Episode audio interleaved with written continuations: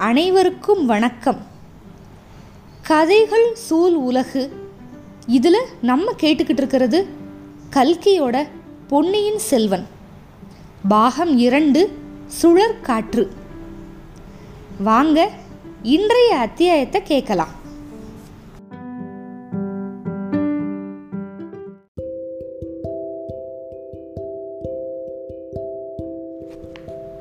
பொன்னியின் செல்வன் பாகம் இரண்டு அத்தியாயம் முப்பது. துவந்த யுத்தம். யாரோ ஒரு வீரன் வந்து ஆழ்வார்க்கடியானை கூப்பிடுறான். ஆழ்வார்க்கடியானுக்கும் அந்த வீரனுக்கு மட்டும் குதிரை இருக்குது இதை பொறுக்காத வந்தியத்தேவன் வந்து அவங்க அருள்மொழிவர்மர்கிட்ட தான் போகிறாங்க அப்படின்னு ஒரு முடிவு எடுத்துக்கிட்டான். அவனா ஒரு யூகம் பண்ணிக்கிட்டு அந்த வீரனை தள்ளி விட்டு அந்த குதிரையில் ஏறிட்டு போகிறான் ஆனால் போகிற வழியில் இது சரியா தப்பா அப்படின்னு வேற அவனுக்கு சந்தேகம். முன்னாடி மூணு குதிரை போகுது பின்னாடி ஆழ்வார்க்கடியானும் வந்தியத்தேவனும். குதிரைகள் வந்து வாயு வேகம் மனோ வேகமாக குறுகலான காட்டுப்பாதையில் போய்கிட்டு இருக்கு ஒரு முடிவே இல்லாத ஒரு வழி மாதிரி தெரிஞ்சது வந்தியத்தேவனுக்கு. குதிரை போய்கிட்டே இருந்துச்சு. இந்த வைஷ்ணவன் என்ன பண்ணுறான் ஒருவேளை நம்ம வந்து ஏமாத்திட்டானா? போய் பகைவர்கள்கிட்ட போய் நம்மளை ஒப்படைக்க போகிறானா ரெண்டு பக்கமும் பார்த்தா அப்படி அடர்ந்த காடு. அதுக்குள்ளே உத்து பார்க்கலாம் அப்படின்ட்டு பார்த்தா கண்ணங்கரிய இருட்டு மட்டும்தான் தெரிஞ்சுது. அப்படிப்பட்ட அந்த இருண்ட காட்டில் என்னென்ன அபாயம் இருக்கும் என்னென்ன விதத்தில் இருக்கும் எதுவுமே தெரியாது. சிறுத்தை கரடி யானை விஷ ஜந்து இது மட்டும் இல்லை பகைவர்கள் கூட இருந்தாலும் இருக்கலாம். யார் கண்டது? தெற்கு திசையில் சோழ சைன்யம் வந்து கடைசியாக பிடிச்சிருக்கிற இடம் வந்து அந்த தம்பளை தான். ஏற்கனவே பார்த்தோம் அந்த சிம்மகிரி கோட்டை அதெல்லாம் வந்து இன்னும் இலங்கை அரசன் வசம்தான் இருக்குது அப்போ நம்ம எந்த பக்கம் போய்கிட்டு இருக்கோம்? இப்போ நம்ம போகிற பகுதி வந்து சோழ சைனியத்துக்கு உட்பட்ட பகுதியா? என்ன? இவன் நம்மளை எங்கே கூட்டிகிட்டு போகிறான் அப்படின்னு குழம்பிக்கிட்டே இருக்கான். என்ன மாதிரி வெளிச்சம் இருந்ததுன்னா கொஞ்சோண்டு நிலா வெளிச்சம் இருந்தது. நிலா வெளிச்சம் வந்து அவ்வளவு உயரமான மரங்கள் அதோட உச்சியில் அப்படியே தவந்து விளையாண்டுக்கிட்டு இருந்துச்சு. அதனால் ஒளி கூட நிலையாக இல்லாமல் கொஞ்சம் சலனமாக அசைஞ்சுக்கிட்டே இருந்தது. சில சமயம் அந்த ஒளி வந்து பாதையில் விழுந்துச்சு. அந்த வெளிச்சத்தில் முன்னாடி மூணு குதிரை போகிறது தெரிஞ்சுது. முன்னாடி போன மூணு குதிரையோட உருவம் வந்து நிழல் உருவம் மாதிரி அப்பப்போ தெரிஞ்சது அந்த ஆடிக்கிட்டே இருக்கிற நிலா வெளிச்சத்தில். ஆனால் அந்த குதிரைகளோட குழம்பு சத்தம் மட்டும் கேட்டுக்கிட்டே இருந்துச்சு. இடையில இடையில வேற சத்தமெல்லாம் கேட்டுச்சு. காட்டுக்கு நடுவில் எதிர்பார்க்க முடியாத சத்தங்கள். நிறைய பேர் இருக்கிற மாதிரி பல மனிதர்கள் வந்து கோலாகலமாக பாட்டு பாடுற மாதிரி ஆடுற மாதிரி சத்தம். அதோ மரத்துக்கு நடுவில் வெளிச்சம் தெரியுது. சுளுந்த வெளிச்சம். இப்போ தீவிரத்தி வெளிச்சம் தெரிய ஆரம்பிச்சிருச்சு. பெரிய காலவாய் மாதிரி அடுப்பு எரியிற வெளிச்சம் தெரியுது. ஆஹா இந்த காட்டுக்கு நடுவில் தாவடி போட்டுக்கிட்டு குதூகலமாக இருக்கிற வீரர்கள்லாம் யாரு? சோழ நாட்டு வீரர்களா? இல்லை பகைவரா? இது எதுவுமே தெரியல வந்தியத்தேவனுக்கு. இதை பற்றி அவன் அந்த வெளிச்சத்தை பார்த்ததும் கொஞ்ச நேரம்தான் யோசிச்சிருப்பான். அந்த ரொம்ப கொஞ்ச நேரத்தில் முன்னாடி போச்சுல்ல குதிரை? அது வந்து நின்னதையும் அதிலிருந்து ஒரே ஒரு குதிரை பளீர்னு திரும்புறதையும் வந்தியத்தேவன் வந்து கவனிக்கவே இல்லை. திரும்பின குதிரை வந்து முன்னாடி வந்து வந்தியத்தேவனோட குதிரைக்கு பக்கத்தில் வந்துச்சு. அந்த குதிரை மேலே உட்காந்துருந்தவன் வந்தியத்தேவன் பக்கம் சட்டுன்னு சாஞ்சு ஓங்கி ஒரு குத்து விட்டான் அந்த குத்து விட்ட அதிர்ச்சியில் வந்தியத்தேவன் அப்படியே கதி கலங்கி தடுமாறினப்ப அப்படியே வந்தியத்தேவனோட ஒரு முழங்கால பிடிச்சி ஓங்கி கீழே தள்ளிட்டான். வந்தியத்தேவன் அப்படியே தட்டால்னு குதிரையிலிருந்து தரையில் விழுந்துட்டான். அவன் விழுந்த வேகத்தில் அவனோட குதிரை வந்து கொஞ்சம் தள்ளி போய் நின்றுக்கிருச்சு இதுக்குள்ளே அவனை தள்ளினால ஒருத்தன் அவன் குதிரையிலேருந்து கீழே குதித்து வந்தியத்தேவன் பக்கத்தில் வந்தான். வந்தியத்தேவனுக்கு என்ன நடக்குதுன்னே ஒரு கணம் புரியலை. ஒரு திக்பிரமை பிடிச்சவன் மாதிரி இருந்தான். தள்ளாடி எந்திரிக்க பார்த்தான். அப்படி த தள்ளாடி எந்திரிக்க பார்க்குறப்பவே இடையில் அந்த கத்தி இருக்கும்ல அதை பறித்து தூர வீசிட்டான் அந்த வந்தவன். உடனே வந்தியத்தேவனுக்கு வந்து ஒரு புத்துயிர் வந்துருச்சு. ஆத்திரம் பொங்கிக்கிட்டு வந்துச்சு. ஒரு குதி குதிச்சு எழுந்து நின்னான். ரெண்டு கையை இருக்க மூடிக்கிட்டு வஜ்ரம் மாதிரி இருக்கிற முஷ்டியில் அந்த இறங்கி தள்ளுனால ஒருத்தன் முன்னாடியிலேருந்து வந்து அவனை ஒரு நல்ல குத்து குத்திட்டான். குத்து வாங்கினவன் சும்மா இருப்பானா? அவனும் அவனோட கைவரிசையை காட்டினான். ரெண்டு பேருக்குள்ளேயும் அப்படி ஒரு சண்டை நடந்துச்சு துவந்த யுத்தம். எப்படி இருந்ததுன்னா கடோத்கஜனும் இடும்புனும் சண்டை போடுறது மாதிரி போட்டாங்க. வேடனா வேஷம் போட்ட சிவபெருமானும் அர்ஜுனனும் கட்டி புரண்டது மாதிரி ரெண்டு பேரும் சண்டை போட்டாங்க. திக்கஜங்கள் ரெண்டும் இடம் பெயர்ந்து ஒன்னோட ஒன்று மோதிக்கிறது மாதிரி மோதிக்கிட்டாங்க. வந்தியத்தேவன் கூட வந்தால ஆழ்வார்க்கடியான். அதுக்கப்புறம் அந்த முன்னாடி போன வீரர்களோட இன்னும் ரெண்டு பேர் வந்தாங்கல்ல இவங்க எல்லாமே அப்படி விலகி விலகி நின்றுக்கிட்டாங்க ஆச்சரியமாக பார்த்துக்கிட்டு இருக்காங்க என்னடா சண்டை நடக்குதேன்னு. மரக்கிளைகளோட அசைவில் வந்து அடிக்கடி வருது அந்த நிலா வெளிச்சம் அப்புறம் போயிடுது. அந்த வெளிச்சத்தில் அந்த அதிசயமான சண்டையை கண்கொட்டாமல் பார்த்துக்கிட்டு இருக்காங்க. கொஞ்ச நேரத்தில் காலடி சத்தம்லாம் கேட்குது சண்டை நடக்கிறப்பவே. கையில் வந்து கொளுத்தப்பட்ட சுளுந்துகளோட தீவிரத்தையோட சில வீரர்கள் வந்து மரக்கிளைகளை விளக்கிக்கிட்டு அந்த இடத்துக்கு வர்றாங்க இந்த சத்தத்தை கேட்டு. அப்படி வந்தவங்களும் அதிசயமாக அந்த யுத்தத்தை பார்த்துக்கிட்டே நிற்கிறாங்க கொஞ்ச நேரத்துக்கெல்லாம் அந்த இடத்துல ஒரு பெரிய கூட்டம். கடைசியாக வந்தியத்தேவன் கீழே விழுந்துட்டான். அவன் அந்த வீரன் வந்து கீழே தள்ளி வந்தியத்தேவனோட மார்பு மேலே ஏறி உக்காந்துக்கிட்டு வந்தியத்தேவன் இடுப்பில் சுற்றி இருந்த துணி சுருளை வந்து அவுத்தான். அதுக்குள்ளே இருக்கிற ஓலையை எடுத்தான். அது தடுக்கிறதுக்கு வந்தியத்தேவன் எவ்வளவோ முயற்சி பண்ணுறான் ஆனால் அசையவே முடியல.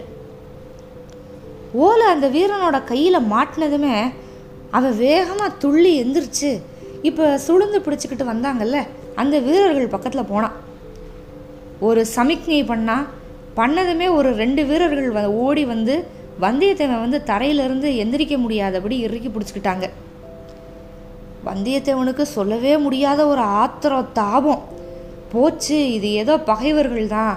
நம்மளை போட்டு இப்படி அடி அடின்னு அடிச்சிட்டாங்க. அந்த ஆழ்வார்க்கடியான் வந்து நம்மளை ஏமாத்திட்டான். இப்போ இவ்வளவு முக்கியமான ஓலையை அவன் பிடுங்கிட்டு போகிறான் அப்படின்ட்டு பாவி வைஷ்ணவனே இப்படிப்பட்ட சிநேக துரோகம் நீ பண்ணலாமா? அவங்கிட்ட இருந்து அந்த ஓலையை பிடுங்கு அப்படின்னு கத்துறான். ஆழ்வார்க்கடியானோ? அப்பனே அது என்னால் முடியாத காரியம் அப்படின்ட்டான். சேச்சே உன்னை மாதிரி ஒரு கோழையை நான் பார்த்ததே இல்லை. உன்னை போய் வழித்துணைக்கு நம்பி நான் வந்தனே அப்படின்னு நான் வந்தியத்தேவன். ஆழ்வார்க்கடியான் இப்போ வரைக்கும் வேடிக்கை பார்த்தாலும் குதிரை மேலே இருந்துக்கிட்டே தான் வேடிக்கை பார்த்தான். இப்போ தான் சாவதானமாக குதிரையிலேருந்து இறங்கினான்.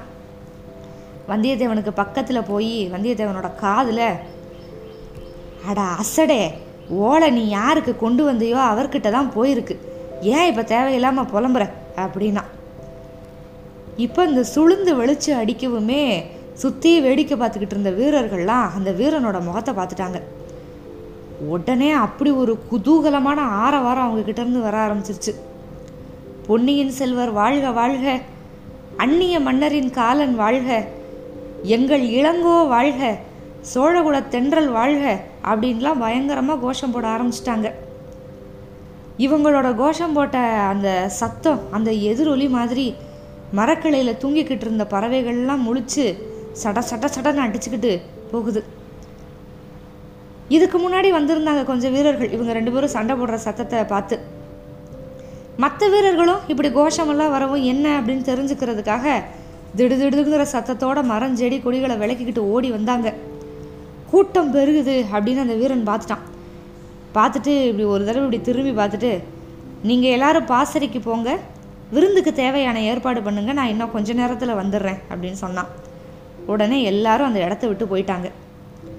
வந்தியத்தேவன் நல்ல குத்து நல்ல அடி வாங்கியிருக்கான்.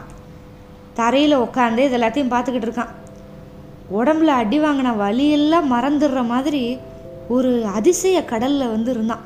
எந்திரிக்க கூட இல்லை அப்படியே உட்காந்துருந்தான் ஆஹா இவர் தான் இளவரசர் அருள்மொழிவர்மரா? இவர் கையில் தான் எவ்வளவு வலிமை எவ்வளோ வேகம்? குட்டுப்பட்டாலும் மோதிர கையில் தான் குட்டுப்படணும் அப்படின்னு சொல்லுவாங்க. குத்துப்பட்டால் இவர் கையில் தான் குத்துப்படணும். இவர்கிட்ட அர்ச்சுனனோட அழகும் கம்பீரமும் இருக்குது பீமசேனனோட தேகபலம் இருக்குது நாடு நகரத்தில் எல்லாரும் இவரவே பற்றி பாராட்டுறதுல ஆச்சரியம் எதுவும் இல்லை அப்படின்னு நினச்சிக்கிட்டு பார்த்துக்கிட்டே இருந்தான். என்னதான் நம்ம கதைக்கு கதாநாயகன் வந்து வந்தியத்தேவன் அப்படின்னு சொன்னாலும் இந்த கதைக்கு பேர் கொடுத்தது என்னவோ அருள்மொழிவர்மர் தான் பொன்னியின் செல்வன்கிற பேர். அந்த அரசிளங்குமாரரை தமிழ்நாட்டோட சரித்திரத்திலேயே இணை யாருமே சொல்ல முடியாத அளவுக்கு இருக்கிற வீராதி வீரரை சோழ மன்னர் குலம் அழியா புகழடைய அமரர் குலம் ஆக்குனவரை. இதுக்கு பின்னாடி ராஜராஜர் அப்படிங்கிற பேரோட சோழ தேசத்தை ஆழப்போகிற அருள்மொழிவர்மரை இந்த மாதிரி ஒரு சமயமில்லாத சமயத்தில் அசந்தர்ப்பமான நிலைமையில் ராஜகுல சின்னம் எதுவுமே இல்லாமல் நேயர்களுக்கு அறிமுகம் செஞ்சு வச்சாச்சு. இது கொஞ்சம் கஷ்டமாக தான் இருக்கும் இயற்கை தான் ஆனாலும் என்ன செய்யலாம்? நம்ம கதாநாயகன் வந்தியத்தேவனே இப்போ தான் மொத மொத பார்க்குறான் அப்புறம் எப்படி நம்ம இதுக்கு முன்னாடி பார்த்துருக்க முடியும்? இப்போ அருள்மொழிவர்மர் வந்து வந்தியத்தேவன் பக்கத்தில் வராரு. மறுபடியும் கை முஷ்டியோட பலத்தை சோதிக்க வராரோ நம்மளை குத்து விட போகிறாரோ அப்படின்னு ஒரு ச ஒரு நிமிஷம் பயந்துட்டான் வந்தியத்தேவன். ஆனால் அவரோட முகத்தில் அப்படி ஒரு புன்னகை. அதை பார்த்து அந்த சந்தேகம்லாம் போயிடுச்சு அன்பரே வருக வருக. இந்த இலங்கை தீவுக்கு வாங்க. சோழ நாட்டு வீராதி வீரர்களோட சேர்றதுக்கு இவ்வளவு தூரம் நீங்கள் கடல் கடந்து வந்திருக்கீங்க. அப்படி வந்து உங்களுக்கு நான் கொடுத்த வீர வரவேற்பு வந்து திருப்தியா? இல்லை பத்தலை இன்னும் கொஞ்சம் படோடோபமாக வரவேற்பு வேணும் அப்படின்னு நினைக்கிறீங்களா? அப்படின்னு கேட்டு சிரித்தார் வந்தியத்தேவன் எந்திரிச்சிட்டான். குதிச்சு எந்திரிச்சு வணக்கம் சொல்லி இளவரசரே உங்களோட அக்கா கொடுத்த ஓலை இப்போ உங்ககிட்ட வந்துருச்சு. என்னோட கடமையும் முடிஞ்சிருச்சு. இனிமேல் இந்த உயிரை காப்பாற்றிக்க வேண்டிய அவசியம் எனக்கு இல்லை. உங்களுக்கு விருப்பம்னா இன்னும் கொஞ்சம் நேரம் நம்ம யுத்த காண்டம் படிக்கலாம் அப்படின்னா. ஆஹா உங்களுக்கு என்ன சொல்கிறதுக்கு உங்கள் உயிரை பற்றி உங்களுக்கு இனிமேல் கவலை இல்லை. அந்த கவலை இனிமேல் என்னோடது? இல்லைன்னா நாளைக்கு இளைய பிராட்டிக்கு நான் என்ன பதில் சொல்லுவேன்? இப்போ நான் படித்த ஓலை என்னோட அக்கா அவங்க கையினால் எழுதுது அப்படின்னு புரியுறேன். இதை நேர்லேயே கொடுத்தாரா? ஆமாம் இளவரசரே இளைய பிராட்டியோட திருக்கைகள்லேருந்து நேரில் இந்த ஓலையத்தை ஓலையை வந்து நான் வாங்கினேன். அந்த பாக்கியம் எனக்கு கிடச்சிச்சு. அதுக்கப்புறம் நான் எங்கேயுமே நிற்காம இரவு பகல் பிரயாணம் பண்ணி வந்தேன் அப்படின்னு சொன்னான். அது நல்லா தெரியுது. இல்லைனா இவ்வளவு சீக்கிரமாக நீங்கள் இங்கே வந்திருக்க முடியுமா? இப்படிப்பட்ட அரிய உதவி நீங்கள் பண்ணியிருக்கீங்க. இதுக்கு நான் என்ன கைமாறு செய்ய போகிறேன் அப்படின்னு சொல்லிட்டு இளவரசர் வந்து வந்தியத்தேவனை அப்படியே கட்டி அணைச்சிக்கிட்டாரு. அப்போ வந்தியத்தேவன் சொர்க்கலோகத்தில் இருக்கிற மாதிரியே நினச்சான். அவன் உடம்புல இருக்கிற வலி எல்லாமே மாயமாக மறைஞ்சு போச்சு. இனிமேல் தான் இந்த கதைக்கு பெயரெழுத்த இளவரசரை பற்றி நம்ம நிறைய பார்க்க போகிறோம் அவரோட குணாதிசயங்கள் அவர்கிட்ட அப்படி என்ன மந்திர சக்தி இருக்குது எல்லாரையுமே மயக்கிற அளவுக்கு இது எல்லாத்தையுமே இதுக்கப்புறம் தான் பார்க்க போகிறோம் வந்தியத்தேவனோட சேர்ந்தே பயணிப்போம். காத்திருங்கள் அத்தியாயம் முப்பத்தி ஒன்றுக்கு. நன்றி.